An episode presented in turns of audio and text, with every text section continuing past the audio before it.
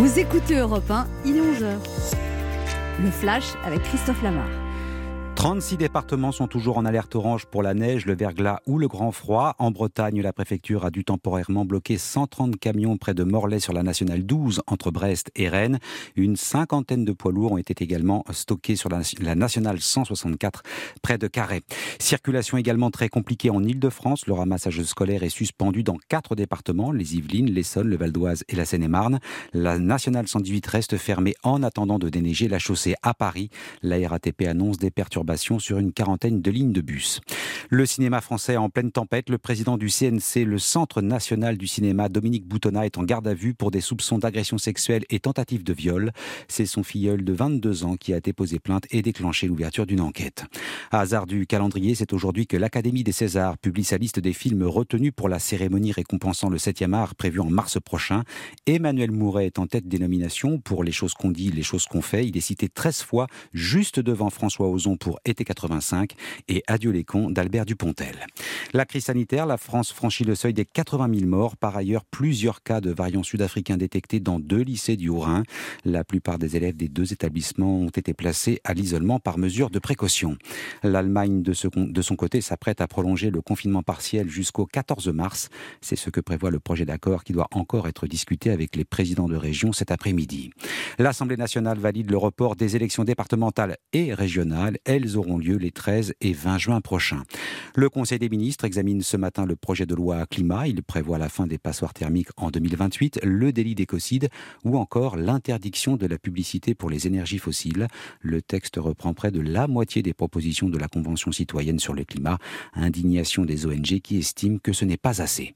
Aux États-Unis, le deuxième procès en destitution de Donald Trump jugé conforme à la Constitution par les sénateurs. L'audience est ouverte cette nuit avec la projection des vidéos montrant l'assaut violent du Capitole le 6 janvier dernier. Les faillites d'entreprises ont chuté de 39% l'année dernière selon la Banque de France. Un peu plus de 31 000 sociétés ont mis la clé sous la porte contre plus de 50 000 en 2019. Une baisse qui s'explique en grande partie par les aides d'État accordées en pleine pandémie. L'Open d'Australie de tennis avec l'élimination de Caroline Garcia battue par la numéro 3 mondiale Naomi Osaka. Ça passe en revanche pour Adrian Manarino qui se qualifie pour le troisième tour. Europe 1. Écoutez le monde changer. 11h03 bientôt sur Europe 1. Tout de suite, Anne Romanoff. Ça fait du bien. 11h30. Ça fait du bien sur Europe 1. Anne Romanoff. Bonjour à toutes et à tous. Ça fait du bien oh d'être avec vous ce mercredi sur Europe 1. Elle ne comprend pas pourquoi tout le monde grelotte dans la rue. Elle ah trouve qu'il fait très bon pour la saison. La bretonne réchauffée, Christine. bonjour, bonjour à tous. Il n'est peut-être pas aussi bien gaulé qu'Olivier Véran, mais lui au moins, oh. il n'a pas peur de regarder l'aiguille de la seringue qui pique son bras. Le courageux Ben H avec nous. Enfin, moi, je retire pas entièrement ma chemise pour faire un vaccin. Bonjour, bonjour la France. Il était tellement sexy. Ah, oui. Il a froid, très froid. C'est normal, il est originaire de Nice. Eh pour lui, Paris en ce moment, c'est la Sibérie, mais avec des embouteillages. Le naufragé climatique, Laurent Barra. Je me Bonjour à toutes, bonjour à tous. Si on lui avait dit qu'un jour elle serait tout émoustillée en voyant Olivier Véran torse nu pour se faire vacciner, elle ne l'aurait pas cru. Elle suggère que dorénavant Olivier Véran sorte avec un masque mais torse nu. Anne Roumanoff. C'est vrai qu'il était. Euh, ah, ah là là. Ah, cette petite pudeur de cacher son téton. Mais non. Pourquoi il a pas juste retiré un petit peu sur ah, l'épaule Je vous excite, je vous excite. Moi, je suis love. Ah, mais moi aussi, je ah, dis, mais... Ou alors c'est parce que je suis en manque, mais ouais, vraiment. Vous devez être bien accro quand même là. Et je sais pas si vous avez vu, mais ils ont trouvé un vieil Instagram de lui en 2019 où il se mettait au sport. Il disait la bonne résolution de cette année. Il y a des gens qui disaient il avait tout prévu depuis le début. Aujourd'hui, j'essaierai de décrypter les annonces que nous font les politiques. Puis Christine Bérou nous révélera qu'elle fait comme beaucoup de Français en ce moment, elle va voir un psy. Étonnant, non Ensuite, mon premier invité, l'homme à l'écharpe rouge, ah. star des plateaux et des éditos, Christophe Barbier, viendra nous parler de son nouveau livre paru aux éditions Fayard, Les tyrannies de l'épidémie, où il s'émeut de nos libertés sacrifiées. Puis nous aurons rendez-vous avec la plus actrice des chanteuses, la plus chanteuse des actrices et la plus british des françaises, l'iconique Jane Birkin, nous fera découvrir son nouvel album Oh pardon, tu dormais. Laurent Barra se souviendra de ses émois adolescents et racontera à Jane Birkin comment il est tombé in love de ses chansons. Nous jouerons à deviner qui je suis et à l'occasion de la semaine spéciale de mobilisation pour la jeunesse sur Europe 1, nous vous ferons gagner des équipements informatiques pour les étudiants qui galèrent à cause du Covid. Ça fait du bien de vous retrouver jusqu'à 12h30 sur Europe 1 et même au-delà en replay et en podcast sur europe1.fr. 11h30. Anne Romanoff, ça fait du bien sur Europe 1. Non mais alors vous avez vu Oui, on a bien vu plusieurs Allez. fois même. quand en Olivier. Véran a dévoilé son Oh. épaule pour se faire vacciner. Mais cette virilité sexy, Qu'il faut pas Ah. entendre. je le verrai plus pareil. Quand Olivier Véran s'est fait vacciner, il a dit à l'infirmière Ça y est, c'est fini, super rapide, j'ai rien senti. C'est exactement ce que j'ai dit au dernier mec qui m'a vacciné contre la bombe. Non, mais en tout cas, il- je pense qu'il est temps d'apprendre à déchiffrer ce que nous disent les politiques. Par exemple, quand Jean Castex nous dit Je salue l'engagement remarquable des soignants qui restent totalement mobilisés malgré la fatigue accumulée. Ça veut dire des remerciements et des compliments, oui. Une augmentation, non. Des lits en plus, non plus. Moi, je trouve qu'en ce moment, notre morale fluctue au gré des déclarations des politiques. Quand Roselyne Bachelot dit Il n'y a pas de perspective de réouverture à court terme des lieux culturels. Oui, pour des travaux afin de donner des perspectives. Non, pour annoncer des dates. ça veut dire c'est pas pour tout de suite, c'est pas pour bientôt, c'est pour dans longtemps, dans Quelle tellement horreur. longtemps qu'on peut pas vous dire quand. On va néanmoins se réunir pour réfléchir comment rouvrir à une date qu'on ignore. Mais par contre, c'est promis, ce sera sans faute. Il faut comprendre ce que nous disent les politiques. Par exemple, quand Emmanuel Macron nous parle de stratégie vaccinale du gouvernement, déjà, on est heureux de savoir qu'il y a une stratégie. Mais en fait, la stratégie du gouvernement, c'est qui veut du vaccin? N'ayez pas peur, dépêchez-vous, il n'y en aura pas pour tout le monde. Ils l'ont dit d'ailleurs, hein, tous les Français qui le souhaitent seront vaccinés avant la fin de l'été. Et puis la fin de l'été, bah, c'est pas fin août, c'est déjà c'est fin septembre. C'est Et puis surtout, ils nous ont pas dit en quelle année. hein. Quand Jean Castex dit La perspective du confinement n'a pas disparu. oui, voilà, ça, ça veut dire vous allez continuer à retenir votre souffle à chacune de mes allocutions le jeudi à 18h. Ouais. Et oui, c'est comme une série Netflix. hein. Il y aura du suspense jusqu'au dernier épisode. Le problème, c'est qu'on ne sait pas combien il y aura de saisons. Là, on est mercredi et le suspense est insoutenable. Qui va nous pourrir notre soirée demain soir? Olivier Véran, Jean Castex. Ah. Moi, moi, je vous dis franchement. Maintenant que j'ai découvert le potentiel érotique d'Olivier Véran, je trouve qu'il devrait changer le style de ses allocutions. Hmm. Les chiffres montent. Ouh. Les variants augmentent. Ça devient chaud aux urgences. Viens te confiner avec moi. Hmm. Je vais te montrer ma grosse aiguille. Quelle horreur. Mais non, mais je trouve moi que ça donnerait un peu de fantaisie aux allocutions angoissantes du jeudi soir. C'est vrai. Anne Romanoff sur Europe 1. Alors une vague de froid glacial s'est abattue sur la France, il manquait plus que ça. Est-ce que ça vous dérange le froid? Vous êtes frileux? C'est quoi votre petit truc pour lutter contre le froid? Laurent Barra. Ah oui, oui, il fait froid. Moins 7 degrés qu'ils ont prévu. Et pour lutter contre cette baisse des températures, la meilleure technique, eh bien, c'est de se blottir l'un contre l'autre, de se frotter contre elle, de rester sous la couette avec elle, de sentir sa douceur et sa chaleur contre ma peau. Bref, de ne faire qu'un avec elle. Non mais Laurent, vous me parlez de votre nouvelle copine là? Non, de ma bouillotte. Oh. Ah oui, La tristesse de ta vie. c'est vrai. Ben H? Non, moi je suis beaucoup trop fragile pour ce genre de température. Je passe mon temps à courir à droite à gauche et pour le coup, moi je suis vraiment à pied la plupart du temps.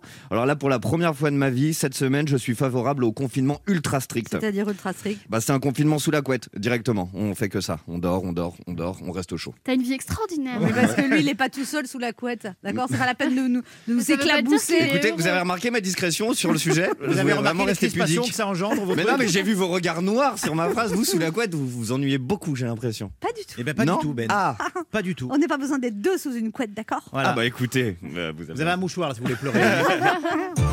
Europe 1. Ça fait du bien de le dire. Christine Eh ben, Béroux, justement. justement, vous faites comme beaucoup de Français en ce moment, vous consultez un psy. Bah oui. Sauf que vous, faut reconnaître que vous étiez déjà un peu perturbé avant la crise sanitaire. Oui, Non. mais de façon festive. Non, euh, alors euh, oui, je voulais vous parler de ma psy. Donc là, vous vous dites, oh non, elle a placé en chronique ce qu'on ne voulait plus entendre à la machine à café. Euh, oui, plus ou moins. Non, parce que hier, ma psy a dit quelque chose qui m'a interpellée. Bon, c'était une séance normale, je vous fais le récap. Moi, moi, moi, moi, moi, Anne Romanoff, moi, moi, moi, moi. Et là, vous comprenez. Genre, vous parlez de moi à votre Mais psy. bien sûr, je parle de tous les gens qui sont présents dans ce Ah bon studio. Bah oui.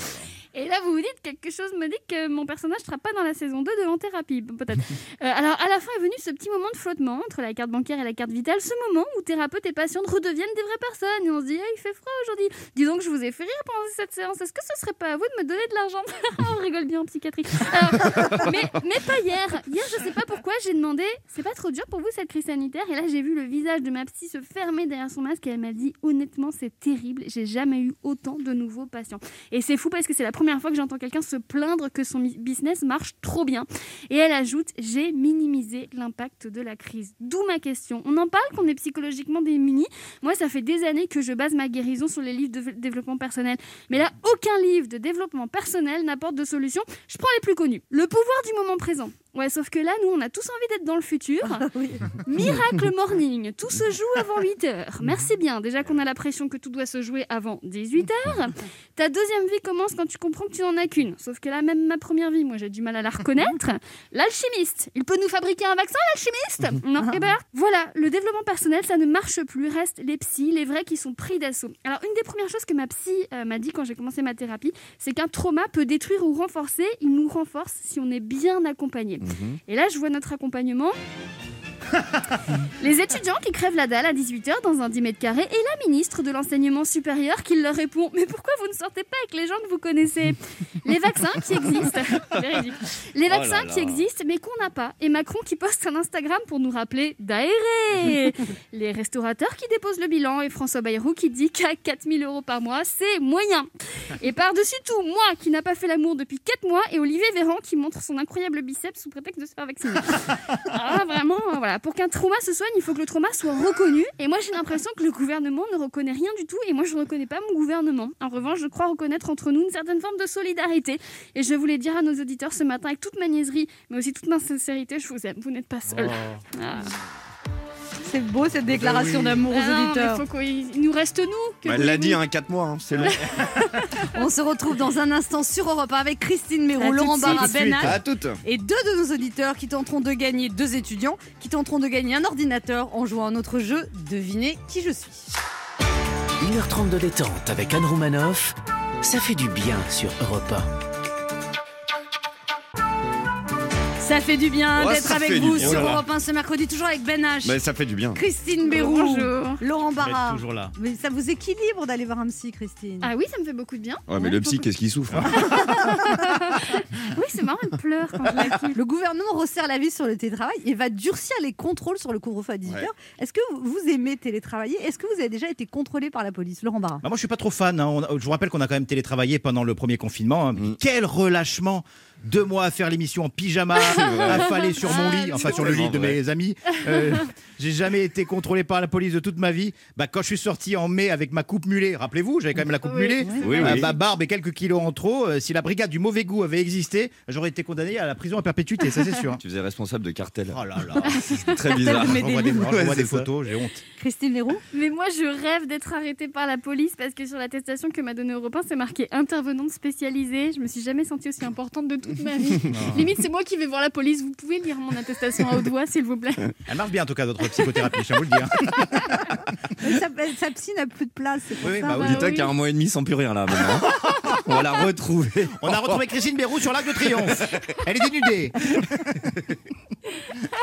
Ben H, alors vous, vous vous avez déjà été, vous aimez le couvre-feu, tout ça? Euh, bah moi écoutez bah déjà niveau télétravail je vais être franc en ce moment ma vie c'est plus la télé que le travail hein, euh, pas grand chose et non j'ai pas encore été contrôlé j'ai pas eu cette chance. Et en vrai il y a peu de chances que ça arrive dans Parce mon que cas. vous, vous respectez le couvre-feu à la lettre? Et oui Anne euh, et oui bien sûr les mesures sanitaires moi je respecte. Faut être sérieux. Alors j'arrive toujours à mes soirées avant 18h et je repars jamais avant 6h Et du voilà. faut matin. être prudent. Ouais, Ah, voilà. oui, la nuit. Là, tout est- bah oui. Comme s'il avait des amis. c'est quand même incroyable. On peut s'inventer la vie qu'on veut dans cette émission s'il te plaît d'accord t'arrives à faire croire que tu vas bien C'est le moment. de- C'est le non, tout le monde voit bien qu'elle va pas bien. tout. C'est moment. moi ou il y a un malaise C'est le moment de notre jeu qui s'appelle comment, Christine? Devinez qui je suis. Non mais articulé au moins. Devinez qui je suis. bon? Europe 1, Anne Romanoff. Le principe est simple, deux auditeurs en compétition, chacun choisit un chroniqueur qui aura 40 secondes pour faire deviner un maximum de bonnes réponses parmi une liste qu'il découvrira quand je lancerai le chrono. Aujourd'hui, vous devez deviner des personnalités dans l'actualité culturelle et médiatique de la semaine. Europe 1 lance l'opération Europe 1 solidaire pour venir en aide aux étudiants et aux jeunes travailleurs particulièrement en difficulté en cette période de crise sanitaire. Et le groupe Fnac Darty, en collaboration avec Microsoft, s'associe à l'émission en offrant un pack Microsoft Surface sympa Parfait pour concilier la productivité de Windows 10 et le confort d'usage tactile. La Surface GO2 est ici armée pour tous les usages avec son clavier Type Cover Yeah. et la souris dédiée. Bref, c'est un équipement informatique top niveau et elle permettra aux étudiants de travailler, de s'informer, mais aussi de se divertir pour décompresser. Et on joue d'abord avec Yanis. Bonjour Yanis. Bonjour. Alors Yanis, vous avez 20 ans, vous êtes étudiant en graphisme, en bachelor. Ouais. Et alors, euh, lors du deuxième confinement, vous avez eu des cours entièrement en distanciel, mais c'était compliqué dans ce domaine, en fait. Euh, ouais, c'est ça, c'est ça. C'était euh, assez compliqué. euh, Il y a eu, il y a eu pas mal de décrochages. Ouais. Euh, pas de mon côté, heureusement, mais. euh, vous avez été à ouais. deux doigts de décrocher, vous dites quand même. Pas entièrement de décrocher, mais j'ai eu beaucoup de mal euh, au niveau des rendus, euh, tout ça. Oui, pour rendre les, tra- Euh, les, les travaux. Ouais. Il y a beaucoup de moments où j'ai baissé les bras, mais là, ça va, ça va beaucoup mieux. J'ai, remonté la pente. Et là, vous habitez à Marseille, vous avez dû retourner chez vos parents.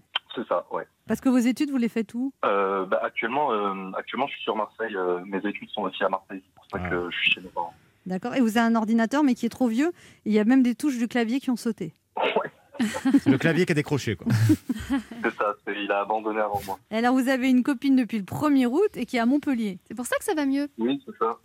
Ouais, en partie. euh, elle m'a bien aidé à supporter le confinement. euh, et si elle écoute, euh, bah, un gros bisou à elle. Comment elle Mhm. s'appelle Aude. Dites-lui un petit mot gentil. Pas gros bisous, c'est pas votre Ouais, cousine. gros hein. bisous, oh. Bah, je la remercie hein, de m'avoir euh, aidé à supporter ce confinement et que je l'aime d'amour. Oh. Ah, voilà. Ah, ah, la Parce dernière que- ligne droite était tellement Ah, belle. Oui, parce que je l'ai je la C'était très mal remercie de parti. l'aider. Je Je l'avais remercié quand même. Je la remercie pour les coïts le week-end. Yanis, vous devez choisir un chroniqueur pour jouer au jeu. Donc C'est Laurent Barra, Ben H, Christine Béroux ou moi. Vous choisissez qui? Ah, euh, ben, je vous prends vous. Moi? Vous allez me prendre moi? Ouais. Ah, Ok. l'insouciance de la jeunesse. Oui. Vous prenez la liste 1 ou la liste 2 Euh, liste 2, allez. Liste 2. Alors attention, vous avez 40 secondes pour deviner un maximum de personnalités. Attention. Top, c'est parti. Alors, euh, il présente les secrets d'histoire. euh, il a une voix un peu chic. Elle-. Oui, elle, prés- elle présentait euh, euh, une, une- une présentatrice un peu ronde. Elle présente les comiques préférés des Français. Elle présentait un jeu qui avait beaucoup. Je me rappelle plus le nom du jeu. Le, le maillon faible. Vous êtes le maillon faible. Oh. euh, Laurent Boccolini. Oui, très bien. Euh, c'est euh, euh, le frère de Maître Gims. Il s'appelle. Euh. Oui. Euh, c'est une chanteuse québécoise. Euh, non, bah, une autre. Son nom est en trois parties. Euh, bon, voilà. Oula, Bah oui. je peux pas pas chanter D'accord. Bah non, je peux pas chanter. Euh, elle présentait des On vient de trucs. moment. Oh là là Brillant, brillantissime. Trois bonnes réponses. Trois bonnes réponses, c'est pas si mal. Voilà. Oh, oui, c'est pas si Oui. mal. Quand c'est nous, vous dites. euh, C'est ah, minable, raté. mais, mais là, c'est pas si Vous n'avez mal. pas trouvé Natacha Saint-Pierre Ah non, je connais pas. Bah oui. Oh, le coup de vieux qui vient de nous mettre. Ah oui, mais 20 Attends, ans, Yanis. 20 ans. Euh, mais il y a voilà. 20 ans, mais il regarde Arte. Alors donc, qu'il a euh, trouvé Dadju sans réfléchir. ouais. Ouais. Bon, Yanis, trois bonnes réponses. On va voir comment se débrouille Océane. Bonjour Océane. Bonjour. Bonjour, Océane. Océane, vous avez 18 ans, vous êtes étudiante en fac de japonais, moitié distanciel, 3 cours sur 10 en présentiel. Vous habitez à Lyon, en logement étudiant, et vous avez un ordinateur qui est comment alors? Ancien, quoi. Un ordinateur ancien? Un Vous dites que la batterie ne tient plus, pas plus d'une heure? C'est ça. Et alors donc vous suivez les cours du coup sur votre téléphone. Oui. Pas facile. Hmm. Mais pareil, vous aussi, vous êtes en couple depuis deux mois. Donc qu'est-ce qu'ils ont Mais tous c'est la ces- fête ou quoi C'est l'entre-deux confinement. Mais qu'est-ce qui se passe Hein, vous, êtes, vous êtes en couple depuis deux mois. Il est étudiant aussi, Océane? Euh, non, les militaires. Militaire. Ah, du coup, vous le voyez pas souvent? Il a quel âge? 19 ans. Un jeune engagé. Oui, Mais du coup, vous le voyez, vous le voyez quand? Parce qu'il est, il est, il est en caserne, lui. ce jeune soldat. Euh, je vois une fois toutes les 2-3 semaines. C'est tellement romantique. Ah ouais, c'est comme dans les parapluies de c'est dur. Ouais. C'est dur, c'est déjà dur. simple. Mais non, mais c'est quelqu'un qui est destiné à partir en OPEX pendant 6 mois. Enfin, En OPEX. ouais, en OPEX. Mais non, je sais, j'étais para, les gars. Mais non. Sur Nintendo. Sur Nintendo. Et. Océane, euh, Voilà, alors oui. Océane, vous jouez avec qui? Laurent. Laurent Barra. Ah, voilà. Alors vous avez 40 secondes, il faut que vous dépassiez trois bonnes réponses. Attention, top chrono. Allez, c'est parti. Alors, euh, c'est un chef cuistot. Il présente Top Chef, très costaud, un peu autoritaire. Je te baisse. Oui, bravo. C'est un jeune humoriste, enfin un jeune humoriste qui a fait un duo avec euh, Gad Elmaleh et un brillant. Il était euh, les cheveux ébouriffés. Euh, Il joue. Oui. Eric Antoine? Non, pas du tout. Non. Euh, un jeune Non, non. humoriste, c'est pas grave. Euh, ensuite, euh, il, est, il jouait dans Les Bronzés. C'était un acteur du Splendide. Michel Blanc? Non, c'est pas Michel Blanc. C'est l'autre. Un autre, Korchov, avec une moustache. Euh, Junio. Oui, très bien. Euh, elle jouait Sister Act, une comédienne euh, de couleur américaine. Catastrophe. Groupe.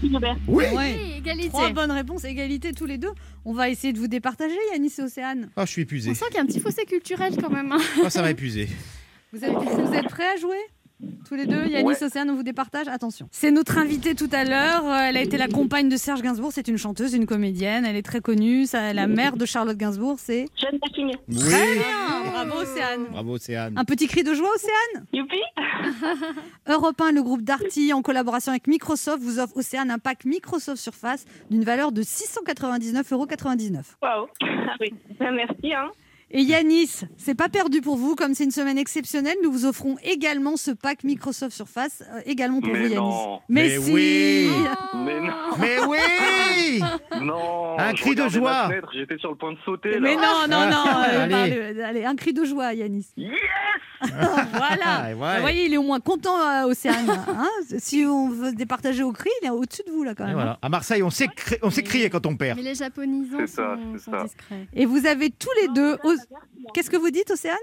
Merci beaucoup. Hein. Ah. Ah, bah quand même. Alors, Océane et Yanis, vous avez en plus tous les deux, de- vous gagnez des chocolats. Réauté Chocolat, fabricant chocolatier français, vous offre à chacun un coffret intensément chocolat, un coffret à partager avec l'être aimé pour votre soirée de Saint-Valentin. Ce coffret conçu spécialement pour la Saint-Valentin était élégant et gourmand. Sucette de chocolat noir, barre chocolatée feuilletée noire, cœur coulant, passion, noir, crunchy, framboise, lait. L'ensemble des fabrications Réauté Chocolat sont sans huile de palme. Réauté Chocolat pour se faire plaisir et faire plaisir toute l'année.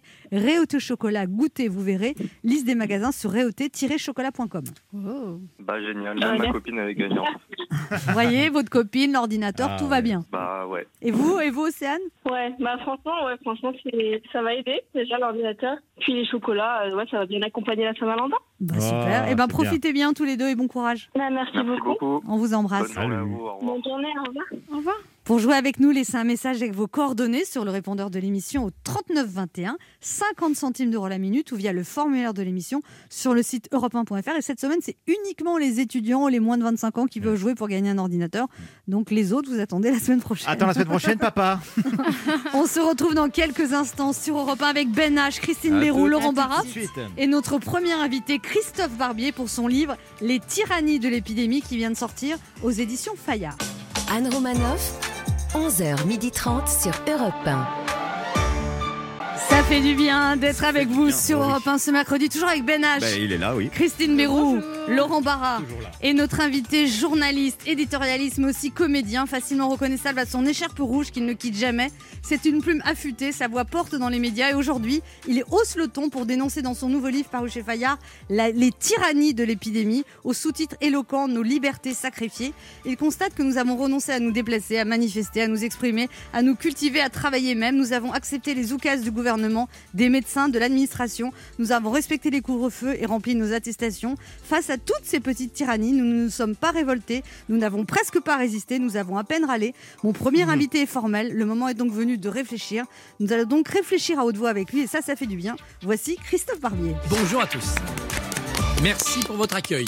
Alors Christophe Barbier, selon vous, l'épidémie de Covid nous a, nous a fait subir non pas une, mais des tyrannies? Ah oui, oui, des tas de tyrannies. Et pas forcément euh, uniquement la tyrannie du pouvoir politique, il a même été plutôt gentil puisque c'était pour notre bien qui nous confinait. Mais la tyrannie de l'administration, moi ça m'a épaté de voir tous les soirs des fonctionnaires nous, nous inonder de chiffres catastrophiques, nous demander de produire des attestations, euh, euh, essayer de, de, de profiter de cette épidémie pour nous faire rentrer dans, dans la règle, suivre la règle. Ça, ça m'a un petit peu effrayé. Et puis la tyrannie médicale. Alors vous me dites, oh tyran, tyran c'est peut-être un grand mot, les, les médecins ils veulent nous soigner. Oui, mais le tyran, c'est le maître qu'on se choisit. Chez les Grecs de la Grèce antique, le tyran, c'était le dictateur que le peuple choisissait, par opposition au roi dynastique qui était le Basileus, roi de père en fils. Le tyran, on lui disait, écoute, c'est t'es le meilleur d'entre nous, tiens, voilà les clés, euh, et puis euh, on t'obéit. Bah, les médecins nous ont un peu demandé ça. Ils nous ont dit, écoutez, il y a une épidémie, c'est grave, alors vous allez faire ce que on va vous dire. Qu'est-ce qu'il aurait fallu mamie, faire La bûche à la cuisine. Mais qu'est-ce L'Académie de médecine récemment, ne parlez plus dans le métro. C'est ça la tyrannie médicale. qu'est-ce qu'il aurait fallu faire différemment, Christophe Barbier? C'est toujours les- facile de dire. Bien sûr. Dans les premières semaines, avec la panique, pas de masque, pas de test, le virus, il n'y avait pas grand-chose d'autre à faire. Et accepter de renoncer à nos libertés pour un temps, tout le monde était d'accord. Même Montesquieu le disait, on peut voiler les libertés pour un temps, comme les statues des dieux étaient voilées chez les Romains pour qu'ils ne voient pas les, les horreurs qui étaient commises. Très bien. Mais ce temps, il, est- il a duré un peu trop longtemps. Au premier confinement, pas de masque, pas de test, la panique, on ne connaît pas le virus, très bien. Mais au deuxième confinement, Est-ce que c'était pas un problème de nous dire euh, les librairies c'est pas essentiel, euh, les théâtres c'est pas essentiel, euh, ça en revanche c'est un commerce essentiel? On n'a rien dit. Vous dites qu'on a confondu le mot essentiel et nécessaire. Oui, il y a des choses qui sont nécessaires pour vivre, boire, manger, évidemment. Et puis il y a des choses qui sont essentielles, qui ne sont pas forcément nécessaires, mais qui sont essentielles. Et la culture fait partie de ces choses essentielles. Et le gouvernement, l'administration, a arrogé ce terme essentiel pour le fondre avec le terme nécessaire. Et ça, c'est une atteinte à notre liberté de penser et puis aussi à notre culture profonde. Et là, je pense qu'on aurait pu faire autrement. On aurait pu se dire, est-ce qu'il ne faut pas confiner surtout les personnes à risque et puis évidemment les aider parce qu'être confiné, c'est c'est Là, vous, horrible. vouliez- vous, l'êtes- vous êtes pour enfermer toutes les personnes à Ah partir non, de je suis- 65 ans. Vous Je l'avez suis dit. pour les aider, pas les Je suis pour les enfermer. piquer directement. Je suis Ah pour bon les aider. C'est-à-dire que comme on doit les protéger de ce virus, comme on doit laisser le reste de la société fonctionner, sinon l'économie va Vous dites s'effondrer. qu'il aurait, il fallu, faut- qu'il aurait fallu que les jeunes, on les laisse vivre, qu'ils s'immunisent et, et- et qu'après, comme ça, la société aurait été immunisée. Oui, mais ça, c'est c'est une théorie, mais après. et euh, que tous les moyens soient mis pour aider les gens vraiment menacés par le virus à avoir une vie la plus normale possible sans euh, risquer d'attraper le virus. On aurait pu penser, par exemple, à des restaurants qui auraient pris d'un côté ben, tous les jeunes et les actifs, et puis euh, tant pis si vous êtes contaminé, vous, vous allez résister. Puis d'autres restaurants où on dit, écoutez, on, ne va te faire revenir dans ces restaurants que les personnes à risque, on va écarter les tables, on va les protéger, on va essayer de les tester le plus souvent possible, puisqu'on avait des tests cet automne, de manière à permettre aux gens âgés d'avoir une vie culturelle, d'avoir une vie sociale, sans risquer de se retrouver en réanimation. Est-ce qu'on a pensé à cela? Est-ce qu'on en a débattu? Pas du tout. Quand vous êtes en urgence, vous devez prendre une décision très vite. On n'a pas le temps de débattre. L'urgence, c'était du 15 mars au 11 mai. Après, on a eu du temps pour débattre, ça s'appelait le déconfinement. On a été tranquille jusqu'à la fin octobre. Est-ce qu'on a débattu? Au Parlement? Non, c'était l'état d'urgence. Le gouvernement procédait par ordonnance. Tiens, ordonnance, comme pour les médecins. Dans la société civile, on nous disait non, non, circuler, il n'y a rien à voir. Quand on disait, écoutez, c'est peut-être pas la peine de faire les mêmes règles pour un village au fin fond de la Bretagne où il n'y a pas trop d'épidémies et pour une grande ville de l'Est de la France où là il y a un danger, on nous disait ah non, égalité française. Et on n'a pas débattu de cela. On n'a jamais débattu. Même au Conseil des ministres, ils n'en parlent pas, puisque c'est le Conseil de défense, dans le secret le plus absolu, qui décide de tout. Ça ne veut pas dire qu'il décide mal. Le Conseil de défense. Ça ne veut pas dire que le Conseil scientifique des médecins donne de mauvais conseils. Ça veut dire que une fois que ces gens-là ont décidé, circuler, il n'y a rien à voir. Rentrez chez vous, imprimez votre attestation et vous serez de bons citoyens. Ça, ça me semble contestable. Oui, mais quand, quand la marée monte, il y a un moment, il faut prendre des décisions. On n'a pas le temps. de- Est-ce qu'on construit une digue ou est-ce Oui, il qu'on faut des décideurs. on attend que ça soit inondé Est-ce que Quand la marée monte brutalement, on construit une digue avec ce qu'on trouve, euh, des barricades, des bouts de bois et des sacs de sable. Quand on sait qu'il va y avoir peut-être une deuxième marée dans trois mois, on se réunit on n'en et on était pas sûr en fait Ah, on n'en était pas On sûr. l'a pas vu enfin, venir. Dans ce cas-là, il faut prévoir quand même le pire. Il faut se préparer au pire en espérant qu'il n'arrivera pas. D'ailleurs, c'est ce qu'on fait aujourd'hui. Regardez, je ne sais pas si c'est dû à la lecture de mon livre. Mais regardez Emmanuel Macron, il n'a pas reconfiné. C'est Il y a 15 c'est grâce jours, à vous, Christophe Barbier Tout le monde lui disait, il faut confiner, il faut confiner les médecins, c'était urgent, imminent. Même le Premier ministre Ouais. disait, oulala, va falloir prendre des décisions difficiles. Et le président a dit, écoutez, non. D'abord parce qu'il a regardé les chiffres qui étaient mauvais, mais pas alarmistes. C'était une crue qui montait tout doucement, pas un tsunami. Et puis il a regardé le reste aussi. Il s'est dit, attendez, moi je dois protéger les gens à court terme contre le virus britannique, d'accord, mais je dois aussi protéger les jeunes à long terme. Ils dépriment, il y en a qui s'immolent par le feu. Je dois protéger l'économie à long terme. Si on est tous guéris dans six mois, mais qu'on est tous morts parce qu'il n'y a plus de travail, plus de richesse et qu'on a ruiné le pays, qu'est-ce qu'on aura gagné? Et la vision du long terme, c'est le devoir de l'homme d'État. Et je constate que Macron, au printemps 2021 ne se comporte pas comme Macron au printemps 2020. Il a intégré d'autres critères. Ma cause progresse. Où l'élection approche. Alors qu'est-ce que vous pensez de la politique culturelle qui est absente totalement, Christophe Barbier? Bah, elle est totalement absente de la, de la préoccupation du pouvoir en ce moment parce qu'elle est fusionnée avec les autres secteurs. C'est-à-dire on applique à la culture les raisonnements qu'on applique à l'automobile, à la sidérurgie ou à la restauration. Ça n'est pas pareil. Il y a dans la culture quelque chose qui est différent, d'ordre irrationnel, d'ordre essentiel au sens premier, c'est l'essence de notre, de notre vie. Qu'est-ce qu'il aurait fallu faire alors? Il aurait fallu laisser les lieux de culture ouverts avec des protocoles sanitaires très stricts profiter de l'arrivée des tests, et notamment des tests salivaires, qui sont toujours pas en exercice dans notre pays, parce qu'on attend le 150e coup de tampon du 150e fonctionnaire appartenant à la 150e commission. Le test salivaire permettait de voir en quelques minutes qui était positif et négatif. Ça vous permettait de rentrer ou de ne pas rentrer dans un musée, un théâtre ou un cinéma. Voilà ce qu'il fallait faire. Et dire que le risque que l'on prenait à laisser la culture ouverte était bien moindre que le risque que l'on prend à la fermer, c'est-à-dire détruire l'âme d'un peuple. Le gouvernement veut quand même nous faire croire que le risque zéro, ça doit pouvoir s'organiser. C'est faux. Le risque zéro, ça n'existe pas. Ce qui existe, c'est le risque calculé. Je prends un avion, quel est mon risque euh, d'un crash? Je prends ma voiture, quel est le risque euh, que je me finisse contre un, un platane? Là, selon dépend le de l'heure de l'apéro. Ça dépend Donc vous seriez pour la réouverture des théâtres Mais bien sûr. tout de suite. Je suis pour la réouverture des Même théâtres si- si on- immédiatement si on avec pas- des protocoles sanitaires, des tests à l'entrée, avec bientôt les vaccinés. Quand on aura, Monsieur Véran nous le promet, plusieurs millions de vaccinés fin mars, 9 millions dit-il, bah, c'est 9 millions de gens qui, avec leur petit certificat, peuvent retourner au restaurant et retourner au théâtre. Les musées, on devrait les rouvrir tout de suite, puisque rien n'est plus facile pour un musée que de dire c'est sur rendez-vous et on tolérera 100 personnes dans le musée, pas plus. Si vous êtes au Louvre à Lens ou au musée Saint-Pierre à Lille et que vous mettez 100 personnes, il n'y a aucun risque qu'elles se croisent. Pourquoi on n'ouvre pas les musées avec des jauges très strictes Donc tout le monde ne pourra pas y aller, mais au moins on pourra y faire Il rentrer paraît quelques... qu'ils sont au bord de rouvrir les musées. Oui, mais ils sont au bord depuis longtemps. Et quelle politique prendra le risque de les rouvrir en se disant, oulala, s'il y a un contaminé, euh, je peux avoir une plainte en cour de justice de la République et me retrouver au tribunal. Vous Parce dites que c'est ça, aussi qui, vous dites Bah, c'est ça qui paralyse les politiques. Depuis l'affaire du sang contaminé, la peur du, de... Ils sont tétanisés par cela. Ils ont raison d'ailleurs, il y a eu 80 plaintes, 9 je crois ont été reçues, et les- les enquêtes ont été ouvertes sur Édouard Philippe le jour où il a quitté Matignon. Il n'a pas eu une heure de répit. Donc je comprends les politiques qui se disent, on va se mettre à l'abri. Alors on va faire semblant de demander l'avis des médecins. Et en fait, ce qu'on demande, c'est l'aval des médecins, un feu vert. Comme ça, le jour où on est au tribunal, on dira, mais monsieur le juge, regardez, le médecin un tel a déclaré ça sur, sur Europe 1, euh, l'autre autorité un tel a fait tel communiqué. Oh, bah regardez, la revue britannique, elle avait écrit ça. C'est pour ça que j'ai pris ma décision. Donc je suis, couvert. et oui, c'est-à-dire irresponsable. Je ne suis pas responsable. Et du donc, coup, le politique ne sert à rien. C'est ça. le politique sert à verrouiller tout le système et à ne pas prendre les décisions courageuses. Alors, vous, vous parlez des tyrannies, donc le titre de votre livre, les tyrannies des épidémies. Vous dites, Christophe Barbier, cela exige de défier en pleine responsabilité toutes les tyrannies de l'épidémie.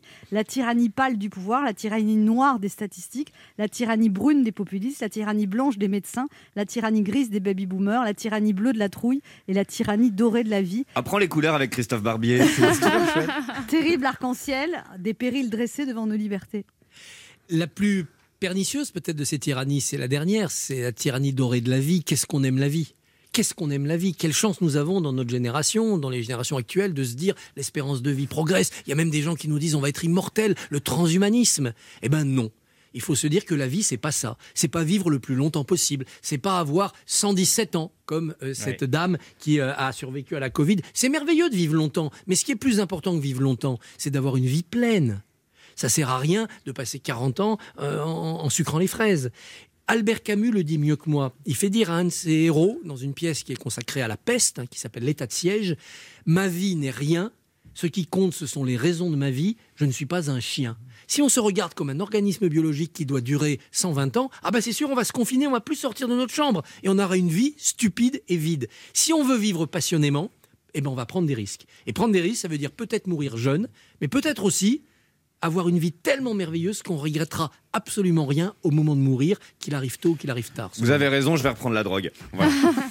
Vous êtes très dur, Christophe Mais Barbier. la drogue, ça a donné, ça a donné émotion, ça a donné beaucoup de- Non, mais excusez-moi, excusez-moi, excusez-moi. Bien sûr. Non, mais on va faire, on va faire un jeu, Christophe sûr, Barbier. On va mais vous donner un, un mot. Vous, C'est ça. vous allez partir euh, dessus. Cucurbitacé. Alors, c'est le concombre. le concombre masqué. Et ça nous ramène à l'épidémie. Oui, Amour, que rien amour, n'est fait au amour et amour. Amour, oh bah alors s'il y a un endroit où l'amour a des masques, euh, on a des masques, c'est dans l'amour, hein, le jeu de l'amour et du hasard. Donnez-lui un mot, bon. Alimentation Ah bah ça nous ramène exactement aux deux sujets précédents, puisque avec un peu d'amour et beaucoup de concombre, on fait une Normal bonne sucre, qu'est-ce que vous voulez Elle est très bien.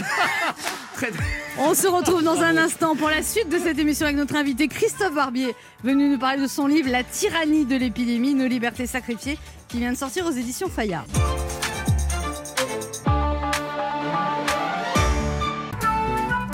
Ça fait du bien d'être avec vous sur bien. Europe 1 ce mercredi, toujours avec Ben Bah H, oui. Christine Bérou, Laurent Barra Qu'est-ce que Laurent Barra finalement et notre invité Christophe Barbier venu nous parler de son livre Les tyrannies de l'épidémie, nos libertés sacrifiées. C'est un livre quand même, je trouve, très intéressant avec beaucoup d'observations très justes sur ce qui s'est passé pendant cette période. Finalement, on a, on a subi cette période d'une manière un peu passive. On a, c'est vrai qu'on n'a pas eu le temps de réfléchir. On Mais a- je trouve ça intéressant parce que c'est pas non plus du tout un livre complotiste. C'est, c'est un livre. ob- Non, mais parce qu'il y a eu aussi ce, ce truc à un moment que si on contestait les décisions, on voulait assassiner les, gens. Enfin, on avait Il aurait été peut-être complotiste s'il était sorti il y a six mois, peut-être. Non, l'attaque de complotistes, c'est la dernière ruse de la tyrannie. C'est de dire ah, si vous contestez le couvre-feu, si, alors c'est que vous êtes avec les complotistes, Ouais. avec les vaccinosceptiques, etc. Et donc il faut lutter contre ça. Moi, je ne suis pas pour l'incivisme. Quand Nicolas Bedos dit euh, euh, arrêtons les masques, jetons-les, non. Quand il y a une règle, on l'applique. On est de bons citoyens. Mais on a le droit de la contester, de dire écoutez, je pense pas que ça soit la bonne règle, il faut en reparler, débattons-en entre nous. On n'a pas le droit de dire aux gens vous n'avez pas le droit d'en parler. Et c'est vrai que les questions que je soulève quand j'en parlais en mars-avril, elles étaient tabous. On était un assassin si on disait cela. D'ailleurs, il y en a un qui a eu le courage de le dire bien avant moi, c'est André Comte-Sponville, le philosophe. Il s'est fait lapider. Et puis au mois d'octobre, on commençait à pouvoir le dire. Et maintenant, au début de l'année 2021, je dirais pas qu'on est majoritaire sur ces idées, mais en tout cas, on a voix au chapitre. C'est bien, ça veut dire que la démocratie respire, mais moi j'ai eu très peur pendant quelques mois qu'on soit dans un tunnel où poser la question était interdite. Je dis pas que mes réponses sont bonnes, je dis qu'il faut poser les questions. Et c'est ça, ça c'était interdit. Et ça, c'est le symbole d'une tyrannie, surtout, c'est le symbole de la servitude volontaire. C'est-à-dire qu'on était tous d'accord pour dire non, non, on, on pose pas de questions, on verra plus tard. Oui, mais c'est quand plus tard? Vous avez, vous avez des projets en théâtre, Christophe Barbier? Oui, beaucoup. Je pense que c'est le moment pour jouer euh, Jeu de massacre. Donc je voudrais monter Jeu de massacre de Ionesco parce que ça raconte toute l'histoire d'une épidémie. Je voudrais adapter euh, une pièce, un livre formidable qui s'appelle Bruges la morte de Georges Rodenbach, qui est la plus belle histoire d'amour. Je pense que ça ferait une pièce de théâtre absolument extraordinaire. Je voudrais faire ce- ce- cette pièce Ah. sur le journalisme, les médias et, et- et leur histoire. Je pense que ça serait euh, une très belle, très belle aventure. Donc trois projets de théâtre, Christophe Barbier. Mais des milliers d'autres. Vous avez toujours la passion du théâtre, encore plus qu'avant en fait. euh. Ah oui, j'ai de plus en plus la passion du théâtre, de tout voir, de tout, de tout apprécier dans le Et la politique, vous et n'avez pas une scène. lassitude? Je n'ai absolument aucune lassitude avec la politique. Je trouve que le feuilleton politique français est la chose la plus passionnante dans l'histoire de l'humanité. Nous avons la chance d'avoir une vie politique qui, qui dépasse de loin les séries les plus passionnantes. Et Jean Castex, Les- vous en pensez quoi? Bonjour Eh ben voilà, tout est dit. Comment allez-vous Quand on dit Jean Castex, on a un accent, on a un personnage, on a une caricature possible, c'est-à-dire on a du roman. On a la possibilité de faire exister Castex, alors sans doute dans un rôle secondaire, mais dans un rôle qu'on a pu déjà retrouver, bah tiens, dans Les Trois Mousquetaires. Et Olivier Dans- Véran Je avec... suis Porthos Et Olivier Véran avec son épaule torse nu. Ah bah voilà Olivier Véran qui depuis quelques jours a changé de dimension. Ce n'est plus le technocrate de la, la santé qui vient nous dire vous allez tous mourir, confinez-vous, j'obéis au médecin. C'est d'un seul coup l'Apollon qui non seulement montre une épaule assez musclée, mais surtout il nous a fait du théâtre. Parce que qu'est-ce que c'est Véran qui se fait vacciner? C'est cacher ce sein que je ne saurais Ah voir. oui, il a caché Donc, son téton. de Tartuffe, il a caché son sein. Pourquoi? Qu'est-ce qu'il y a sur la poitrine Alors, il y a quoi? Je vais Est-ce vous qu'il la y a montrer. euh, un tatouage euh, à ma maman?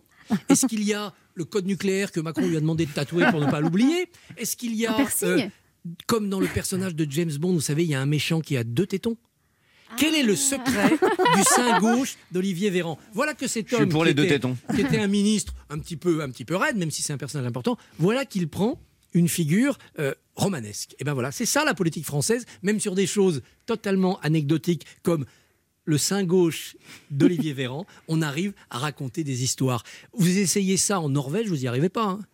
Il n'y a que la France où on peut être dans ce mélange littéraire passionnant qui fait que la politique, c'est comme le théâtre, sauf que la politique, c'est notre vraie vie. Alors il ne faut pas plaisanter avec ça. Il ne faut pas la prendre au sérieux, mais il faut la considérer sérieusement. Merci Christophe Barbier d'être passé nous voir. On rappelle votre livre passionnant, Les tyrannies de l'épidémie, nos libertés sacrifiées.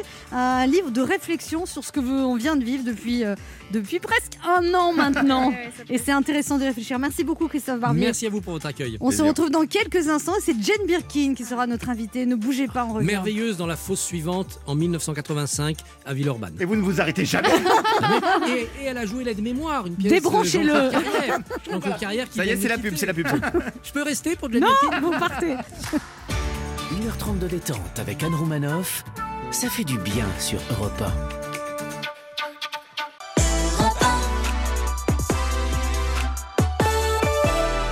On écoute maintenant les Beatles. Here Comes the Sun. Ah, c'est ma préférée. Here comes the sun. Je connais pas Ah, cette chanson. C'est pas vrai. Here comes the sun. Non, non, non, non, non, massacrez pas. non. Surtout pas.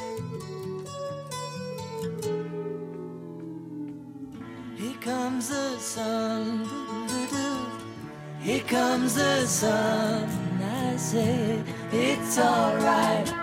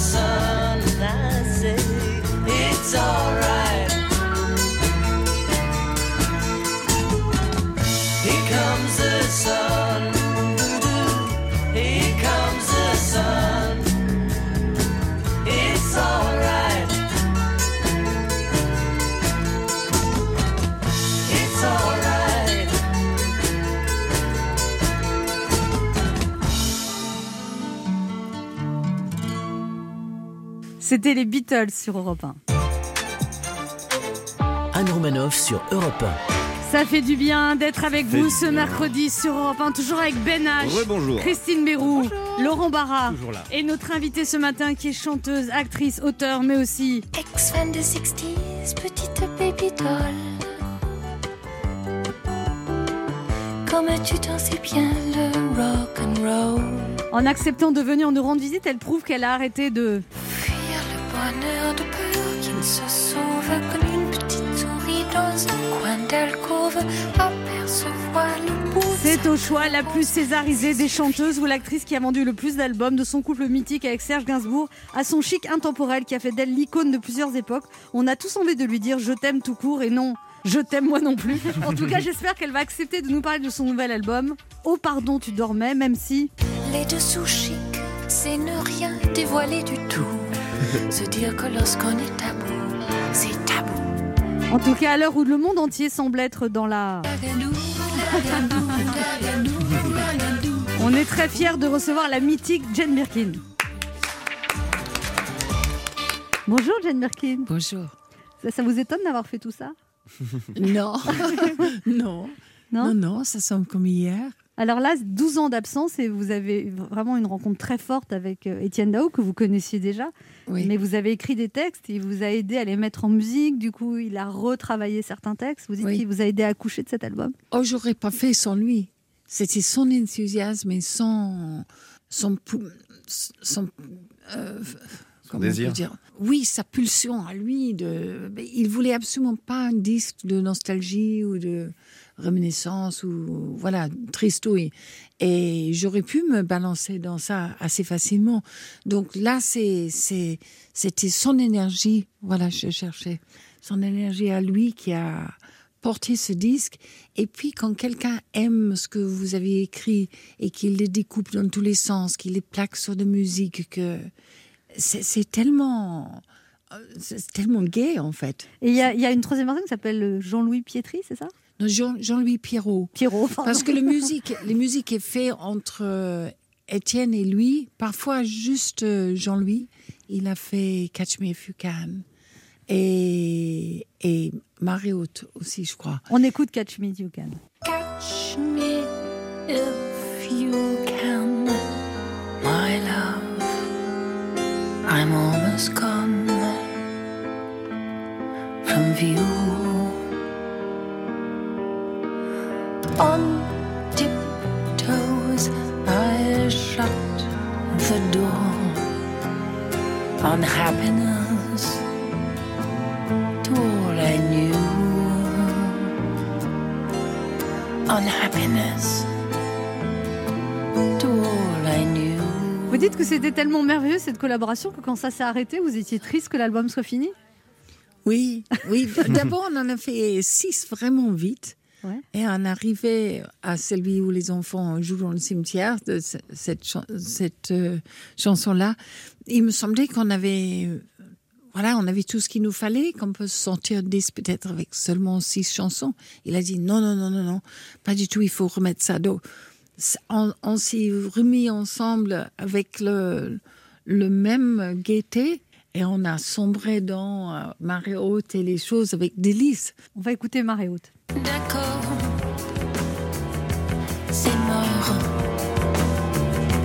Je pue la défaite. Mon cœur clapote au gré des flux et des reflux. À qui la faute? À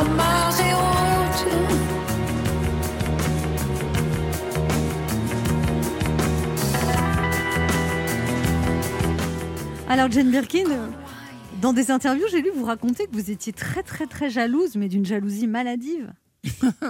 Oui, j'étais d'une jalousie maladive. Ah bah, Même assez petite, parce que quand j'ai lu mes journaux intimes, euh, j'étais mariée à, à John Barry quand j'avais euh, 17, 17 ans. ans. Mm. Et je suppose pour lui, maintenant je vois le, le plan dans l'autre sens. Je tourne les caméras et je vois lui, le pauvre, qui rentre pour cette sorte de teenager euh, euh, hystérique. Il paraît que vous lui griffiez les, les jambes en disant J'ai griffié mes jambes. Ah, pas les siennes. À 100. Non, ah, non, non, non, non, C'est de l'agression, là. À- à- à On est 100. sur un homicide.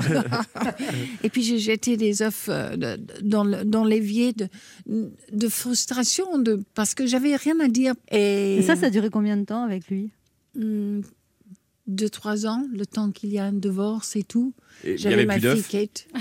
Et plus d'œufs dans le frigidaire. C'est ça, donc, à un moment. Et donc, et donc J'ai su que les Japonaises, quand ils sont vraiment fâchés, ils cassent les œufs sur leur tête et ils laissent dégouliner le jaune tout le long de leur visage. pensé que vous nous Et ça les fait le plus grand bien. C'est bon pour la peau, c'est bon protéine. Un shampoing aux œufs.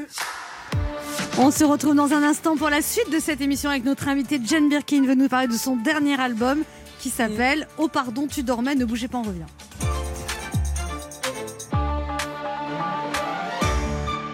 Ça fait du bien d'être avec vous sur bien. Europe 1 ce mercredi, toujours avec Ben H, Eh oui. Christine Bérou, Laurent Barra. Il est là. Et notre invité Jane Birkin veut nous parler de son dernier album Oh pardon tu dormais. Alors Jane Birkin, il y a une très grande tournée qui se profile, normalement à partir du mois de mai, Mm. et ça se termine en décembre avec une date en Italie, même en Russie.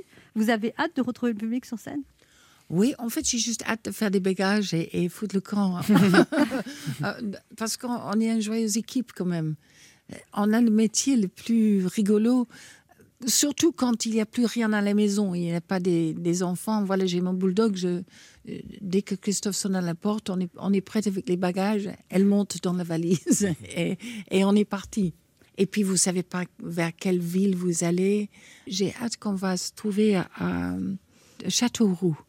C'était la date que j'aimais le plus au monde. Vous avez hâte d'aller à Châteauroux Ah bah alors, Ah oui, j'adorais Châteauroux. Je pense que le maire de Châteauroux va isoler cette phrase.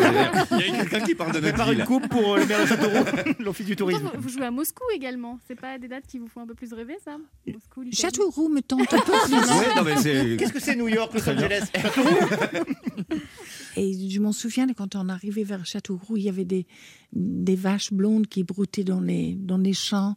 C'était le petit matin quand on arrivait. Je me suis dit, mon Dieu, personne va être là. Eh bien, ils n'ont pas voulu qu'on parte. Paris fout la trousse, la frousse un peu. Londres aussi. New York un peu, mais surtout, surtout Paris et, et Londres, parce que tu peux avoir de la famille. Ça, ça fout le, la panique dure, la famille. Alors qu'à Châteauroux. On n'a pas de euh, famille. Alors que À dès Châteauroux, que- les vaches sont là, quoi.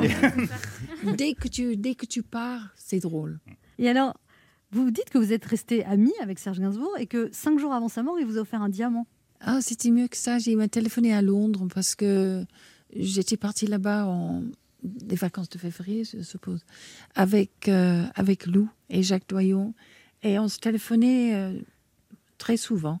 Et il m'a il m'a appelé pour dire que et il avait pris un, un diamant. Il m'avait dit par, par téléphone, c'est pour tes vieilles jours. Ou... Vous dites de lui, en parlant de Serge Gainsbourg, qu'il n'était pas du tout ce qu'il avait l'air d'être, c'est-à-dire que vous, vous dites, euh, en parlant de lui, tout le monde pensait qu'il était dangereux, cynique, cruel, c'était tout le contraire. Oui, c'est ça, exactement. Alors vous racontez aussi votre première nuit avec lui, vous dites dans l'ordre, restaurant, boîte de nuit, Régine, cabaret russe, Raspoutine, bar de nuit, le Calvados, boîte de travesti Madame Arthur, petit déjeuner au champagne dans un restaurant des Halles. Serge a ensuite voulu me déposer à mon hôtel, je lui ai dit non, pas question, je veux dormir avec toi. Il m'a emmené au Hilton et le mec au desk a dit la même chambre que d'habitude Monsieur Gainsbourg. Il s'est endormi tout de suite, très bourré. Mais je, je pensais qu'il allait m'emmener chez ses parents. Erreur. Et non, alors- il est très très drôle, très très charmant et très drôle. Laurent Barra a des choses à vous dire, Jane Birkin. Jane Je Birkin. ne sais pas s'il est charmant, et- si, il est charmant et drôle aussi. C'est Ça le me- plus joli lancement qu'on qu'on m'a jamais fait. On le connaît pas dans l'intimité en même temps. hein. Enfin bon. Jane Birkin, bonjour. Alors, je ne vous cache pas que j'ai longtemps hésité à tester avec vous ce matin un nouveau type de chronique, plus basé sur l'émotion, sur la télépathie, voire sur la connexion cérébrale, puisque pendant deux minutes, je n'aurais pas dit un seul mot. Silence total, un hommage muet où seul mon regard et mon sourire vous auraient permis de comprendre toute l'admiration que j'ai pour vous. Et puis, vous savez, avec l'âge et l'expérience, on apprend à anticiper ce que l'on appelle en anglais the problem. Comme ce regard qu'Anne Roumanoff m'aurait lancé au bout d'une minute trente de silence à l'antenne. Oui, un hommage très peu radiophonique, je vous l'accorde, que j'aurais pourtant conclu par cette citation d'Edith Piaf Il y a des silences qui en disent long, comme il y a des paroles qui ne signifient rien. Et croyez-moi, Jane Birkin, je me suis longtemps demandé ce que j'allais bien pouvoir dire de pertinent à la femme, à l'artiste dont les chansons accompagnent ma vie, mes trajets, mes footings, mes joies, mes peines, depuis presque 30 ans. Jane Birkin, j'ai fait votre connaissance lors d'un voyage scolaire à Londres, et pour être honnête, euh, je ne sais plus comment j'avais eu l'idée, entre un sweatshirt I Love Londres, une poupée de la reine Elisabeth et trois cartes postales Big Ben, d'acheter votre cassette intitulée Jane Birkin, Serge Gainsbourg. Un choc culturel qui allait faire découvrir aux préadolescents que j'étais, biberonné au hip-hop et au dessin animé, une voix, un accent et surtout un prénom. Véritable coup de foudre artistique, le casque de mon Walkman à longueur de journée vissé sur mes oreilles. Je dois reconnaître aujourd'hui que j'avais passé plus de temps à essayer de comprendre les paroles de vos chansons, notamment pourquoi 69 était une année aussi exceptionnelle que ça, plutôt que de bosser mes verbes irréguliers et le prétérite. D'ailleurs, je ne sais plus combien avait coûté à mes parents ce séjour linguistique, qui était quand même censé me permettre d'améliorer ma pratique de l'anglais à l'oral, mais je suis parti hésitant en anglais et je suis revenu hésitant en anglais et en français.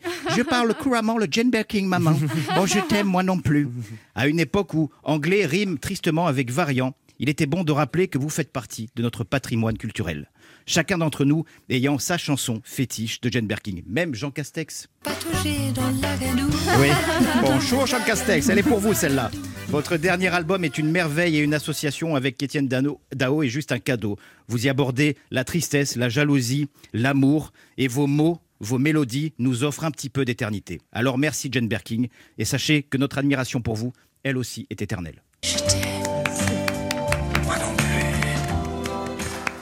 On se retrouve dans un instant pour la dernière partie de cette émission avec notre invitée Jane Birkin de nous parler de son dernier album, Oh pardon, tu dormais, suivi d'une tournée qui va démarrer normalement, si tout va bien, à partir du mois de mai. Ne bougez pas, on revient. Anne Romanoff, 11h30 sur Europe 1.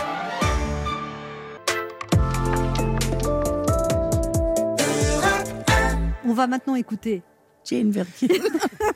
Et la chanson s'appelle Les Jeux interdits.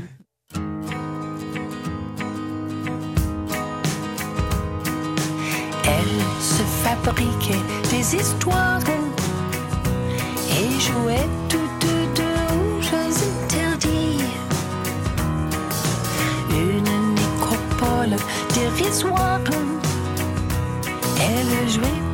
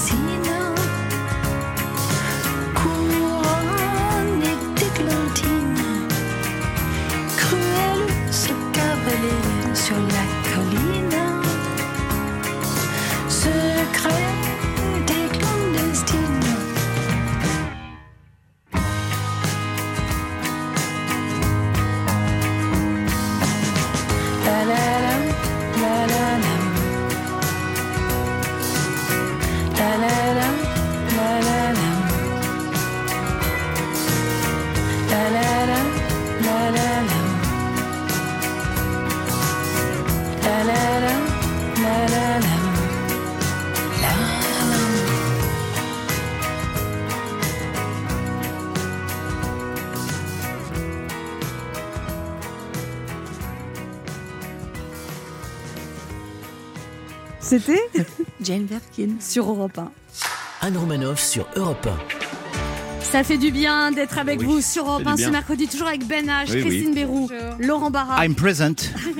et notre invitée Jane Birkin, venue nous parler de son dernier album Oh pardon, tu dormais. Alors Jane Birkin, il y a aussi votre carrière au théâtre, parce que vous avez joué sous la direction de Patrick Chéreau, vous avez Oui. joué avec Pierre Dux aussi. Ça, Oui. j'ai vu cette pièce, c'était très bien. Vous l'avez vue Ouais, au bout Ah. parisien. Oui, c'est ça. C'est, c'est- le théâtre, ça vous dit de remonter sur les planches ou non Si vous aimez mieux la scène pour chanter en ce moment? Non, le théâtre, ça me tente pas mal. Ouais. Mais je- je suis assez choyée quand même parce que en commençant avec Chéreau et la fois suivante, c'était difficile de faire mieux. Christophe Et- Barbier qui était là tout à l'heure nous disait que vous étiez magnifique. C'était en 1985 qu'il vous a vu. Ouais, ouais. Ben, les gens qui ont vu ce pièce étaient assez sidérés parce qu'il y avait une sorte de parking et une descente d'un parking par lequel moi j'arrivais euh, avec une lampe qui me précédait. Les gens étaient curieux de savoir si j'allais pouvoir prononcer quoi que ce soit. Je me suis rendu compte après qu'il a fait un tel pari, Chéreau. Et là, vous avez travaillé la prononciation Comment vous avez Ah oui, oui, oui. beaucoup. J'avais euh, Claude Stratz, son, son premier assistant, qui m'a qui m'a coaché tout le long. Et pendant que eux, ils étaient à table, comme ils disaient, enfin, c'est toutes les, les, les, les façons de parler qui, on dirait que c'est médical. Et moi, je connaissais déjà le texte. Et c'était pas plus compliqué que moi que de parler français normalement, correctement. Parce que comme je ne sais pas quand je fais les erreurs, euh, là, au moins, je faisais des, des hiéroglyphes pour les, pour les mots. Et, et j'avais des partenaires des plus spectaculaires. J'avais j'avais Michel Piccoli, mais j'avais aussi Laurence Bourdil, euh, j'avais Didier Sandre. Enfin, c'était une, c'était une telle captation de magie. Et heureusement, il a capté. Il a fait un film. Vous dites aussi que quand Jacques Doyon vous a donné des longs monologues euh, au cinéma, il pensait que vous pouviez parler sans accent et il, il a été catastrophé quand il s'est aperçu que c'était compliqué pour vous en fait. Oui, pensait que je faisais exprès. Donc, il y avait des pages et des pages de texte. Et, Et je me trompais, oui, au masculin, au féminin, beaucoup. C'est pas tellement la prononciation, quoique, mais c'est- c'est aussi les masculins et féminins. Alors, et je crois que grâce à Chéreau, pour la première fois, j'avais fait des airs françaises. Parce que vous n'arriviez pas à prononcer les R. Je pensais que la gorge anglaise n'était pas capable. Je pensais que vous aviez un bidule que je n'avais pas. et Par exemple, il paraît que dans les épiceries, vous n'arriviez jamais à dire le mot fruit. Ah, mais ça, c'est autrement, Ouais. c'est trop sexuel. Pourquoi c'est sexuel le mot fruit? Oh, ben, vous n'avez qu'à penser quand même. Comment ça, ça fait du G. Pensez à l'aubergine, Anne. Honnêtement, je vois pas là. Ça fait du? Si, si vous écrasez un, un pêche dans votre main, ça fait du GUS. Ah, vous n'aimez pas le mot jus non plus Ah bah non.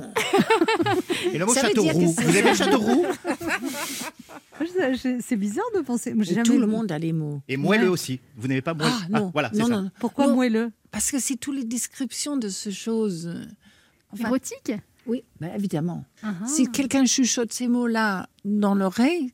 Et c'est- c'est- c'était Ah. ça- Oui. c'était juste, voilà, insupportable. Mais donc, c'est très louche. Je pense que c'est érotique. Alors vous dites euh, aussi que vous étiez jalouse quand, quand Serge Gainsbourg a fait la chanson Pull bleu marine pour Adjani. Vous vouliez cette chanson et Oh, je n'étais pas jalouse. Quand je suis arrivée chez Serge, je ne vivais plus avec lui. Il m'avait fait venir parce qu'il voulait me faire un disque et il n'y avait vraiment pas, pas de raison pour cela. Mais il disait je te le dois, je te le dois. Donc je suis arrivée rue de Verneuil et j'étais en train de jouer euh, eh ben, justement avec Pierre Dux. Et là, il, mettait en, en marche son euh, truc avec la musique dedans. Euh, CD. ma- magnétophone. Ouais. Parce qu'il avait joué tous les mélodies par le piano en- avant. Et moi, je mettais des croix sur tout ce que j'aimais. Et j'ai choisi toutes les plus merveilleuses. euh, mais il n'avait pas encore des mots. Donc, euh, Fait le bonheur, les deux sous chic, enfin, des, des merveilles. Et puis, il y en avait un qui était. J'ai commencé de mettre mes quatre courants là-dessus. Et ça, je disais Ah non, ça c'est pour Adjani. Alors, bon, j'avais compris qu'elle avait fait le tri avant. Et chance pour moi qu'elle n'avait pas choisi. les autres. Ah bah oui. Et après, il a mis le paquet sur les mots. Ben H a une question pour vous. Oui, euh, Jane Birkin, cette- ce nouvel album s'appelle donc Oh pardon, tu dormais. Euh, ça fait référence, j'imagine, à votre tout premier film que vous avez réalisé en 92. C'est pas un hasard que ce soit le même titre. Pourquoi avoir ressorti ce titre-là? Est-ce qu'il y a un lien entre ces deux œuvres? Le lien, c'est Étienne. Parce que Étienne est venu voir le, le- le pièce de théâtre que j'ai fait après le film, où je jouais moi-même avec Thierry Fortino. Et il est venu une fois, deux fois, trois fois. Et puis il m'a dit qu'il pensait que ça ferait un, un, un- un bon disque avec un thème, que, comme une comédie musicale à une personne. Alors je trouvais ça stimulant, en effet, très flatteur qu'il aimait assez le texte pour trouver que ça valait ça. Mais c'était jamais le moment. Et puis ma, ma fille est morte et j'étais bon à, à rien du tout. Et là, c'était moi qui a demandé par mon agent à, à Étienne pour savoir si c'était toujours d'actualité, s'il était toujours intéressé par cette ce projet vieille idée de, de 25 ans. Et il a dit oui, donc j'ai foncé chez lui, on a commencé. Ça a duré combien de temps cet album avec Étienne Dao L'écriture de Trois mois trois mois? Presque tous les jours? Pas tous les jours, non. Il m'envoyait assez souvent à Brest. Le, le, le, le tout dernier, Catch Me If You Can, il m'a dit écris une épitaphe. Et, et je suis partie à Brest. Et là, les idées de. Une chose que j'avais vue sur le carnet de ma fille, euh, heureux comme Ulysse entre ses parents. Juste ces mots-là. Je me suis dit, quoi? Qu'est-ce que ça veut dire, ça? Et en regardant la mythologie, euh, oui, peut-être c'est là où on est finalement revenir à la maison. Donc j'ai écrit Catch Me If You Can. Les fantômes aussi, c'était une chose qui m'obsédait en, en- en bien, hein, parce que l'idée de partir avec eux sur leur- leurs ailes de chauve-souris par la fenêtre. On écoute les fantômes. Grandpa, grandma, mother, father,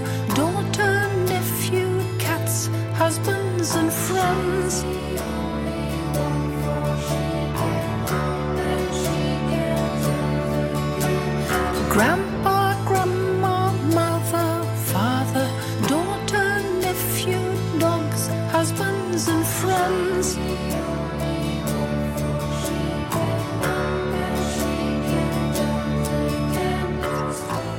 Alors, il y a les victoires de la musique dans quelques jours et vous allez recevoir, euh, je pense que vous le savez, une victoire d'honneur pour l'ensemble de votre carrière, Jane Birkin. Ça, Oui. Ça vous fait plaisir? Très plaisir. Ah Votre- oui. Votre mère était une grande actrice et Oui. pendant longtemps, en fait, à un moment, quand vous étiez plus grande, quand vous je crois, 35 ans, vous, vous, jouiez la fille prodigue pour euh, Jacques Doyon, vous avez dit, en fait, je ne sais pas ce qu'elle pense de moi, vous avez pris le train, vous avez été la voir dans son appartement, vous vous êtes déshabillée et vous lui avez dit, est-ce que tu es fière de moi? Ah, c'était parce que à la fin de La fille prodigue, il s'agit d'une fille qui voudrait savoir si elle était préférée de son père, donc Michel Piccoli. Et quand il prouve que oui, qu'il était attiré par elle, elle ferme la maison et puis elle part. Et elle le laisse sur place. Et j'ai dit à Jacques, oh non, si papa fermait les volets et tout ça, je resterai à l'intérieur pour le reste de ma vie. C'est tout ce que je voulais savoir. Il a dit non, c'est pour te libérer parce que maintenant tu es sûr. Donc c'était son histoire plus que le, que le mien, en- évidemment.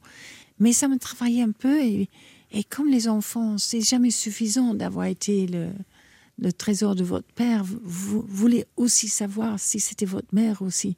Donc oui, en effet, j'ai pris le train pour Londres et, et j'ai demandé à, à ma mère, j'ai enlevé tous mes vêtements et j'ai demandé à ma mère si, si je l'avais plus, si j'étais devenue ce qu'elle avait espéré. Si, Qu'est-ce qu'elle a répondu? Pas très embarrassée, elle a dit oui, oui. Enfin, évidemment, Mais rhabille-toi. il fait froid. Non, Alors mais- que je vous avais jamais douté de l'amour de votre père. Vous dites votre père vous adorait. Mais pas vraiment de ma mère non plus. C'est juste quand on- des enfants veulent tout. Ça, c'est jamais suffisant. Et vous racontez Et j'ai fait, j'ai fait la même chose. J'ai redescendu, j'ai claqué la porte et j'ai repris un avion pour, pour Paris. Et vous dites que quand vous êtes parti à Paris, justement, votre père vous écrivait des lettres tous les deux jours pour vous donner des nouvelles. Oui. Ça, c'est c'est quand même très touchant. Ça. C'était, c'était trop chou. Parfois, c'était juste une lettre en disant This is just a keeping in touch letter. Juste pour, pour Rester en contact. oui. Et oui, c'était. Je je les ai gardées toutes. Donc, il, et je l'aimais parfois comme s'il m'écrivait encore. Et alors, votre fille, Charlotte Gainsbourg, est en train de faire un documentaire sur vous et vous dites que ça vous a beaucoup rapproché parce qu'elle a posé beaucoup de questions et, et- et que ça vous a touché de savoir l'intérêt qu'elle avait pour vous. Oui, bah, c'est-à-dire que d'abord, j'avais un peu peur parce qu'elle avait comme un gros carnet. Je me suis dit, oulala, qu'est-ce que c'est tout ça? Et, et puis, c'était un peu en, en- en Japon, un peu en- à Brest, un peu à New York, un peu partout. À Châteauroux. Et il demandait des questions qu'elle avait voulu savoir. Et peut-être, moi, j'ai appris des choses que je ne savais pas non plus. Sur vous? Sur elle. Ah, sur Et elle. ça, ça c'était. Oui, ça fait que c'est une occasion d'une complicité. Alors qu'elle a trois enfants, elle, voilà, elle fait sa vie vraiment ailleurs. C'était à New York depuis sept ans. Maintenant, elle est revenue. Mais c'était une, une excuse d'avoir des baroudages à deux. Et c'était en fait très touchant, oui. Vous avez vu le documentaire ou pas encore? Non. Jane Birkin, vous êtes comme moi parfaitement bilingue. Oui. Non, je rigole. je vous ai fait un interview franglais. D'accord? Oui. Quelle est la dernière chose que vous ayez liké Un perroquet avec un, avec un chapeau de paille en, en papier mâché. C'était où C'est intéressant, dites donc, c'était à Châteauroux. C'est ça le truc le plus original que j'ai entendu de toute ma vie. Oui. Euh, Votre rêve de week-end, Jane Birkin, c'est quoi? Ah bah, on sait Rester au lit. Ah, pas bouger. Pas bouger. Bah, avec le confinement, c'est bien là. Mais c'est surtout, c'est très chaud au lit. C'est bon. La dernière chose que vous ayez faite avec votre smartphone, c'est quoi, Jane Birkin? Envoyer un message à toi pour dire que, que j'étais en retard pour l'émission. PS, regarde le perroquet avec le chapeau. Tu vas t'éclater. À quoi aujourd'hui vous pourriez porter un toast, Jane Birkin? À la vie. Que- que- Qu'est-ce que vous, qui rêveriez-vous de kidnapper? Euh, Bruxelles, Selznick. Que c'est ça? Pardon? Mais si, Boris. Ah, Boris Eltsine. Hein Boris Bo- Eltsine Oui. Le- L'ancien président Oui, russe non, non, non, Non, non, Boris Cyrulnik. Oui. Ah oui, philosophe. Le- d'accord. Ah, Vous l'avez jamais rencontré? Philosophe de la résilience. Je l'ai vu, je l'ai vu pratiquement à chaque passage sur la télévision. Ah, vous ne l'avez pas vu en vrai? Je l'ai vu en vrai une fois, mais, mais, mais bon, je pouvais pas le kidnapper tout de suite. J'avais pas d'œuf. Et après cette émission, quel est votre feeling, Jane Birkin? Légèreté. C'est joli. Le quart d'heure bienfaiteur. Jane Birkin, il y a une tradition dans cette émission, c'est offrir un cadeau aux auditeurs. Qu'est-ce que vous leur offrez? Le, le- le CD. Oui, CD le CD dédicacé. Oui, évidemment. Oh pardon, tu dormais. Oui. Si vous voulez remporter ce très beau CD, ben vous laissez vos coordonnées sur le répondeur de l'émission au 39 21, 50 centimes d'euros la minute, et c'est le premier ou la première qui remportera ce cadeau. Merci beaucoup, Jane Birkin. C'était un toi. plaisir de vous recevoir. Merci Donc, à vous. On rappelle ce très bel album Oh pardon, tu dormais, une tournée qui démarre normalement le 4 mai à Saint-Maur-des-Fossés, Tarbes, Toulouse, Moscou, Clermont-Ferrand, Grenoble, Limoges, Montpellier, Marseille, Antibes, Bruxelles et Toulon. Merci beaucoup, Jane Birkin. Merci. On vous laisse en compagnie de Patrick Cohen et on sera de retour dès demain à 11h sur Europe 1.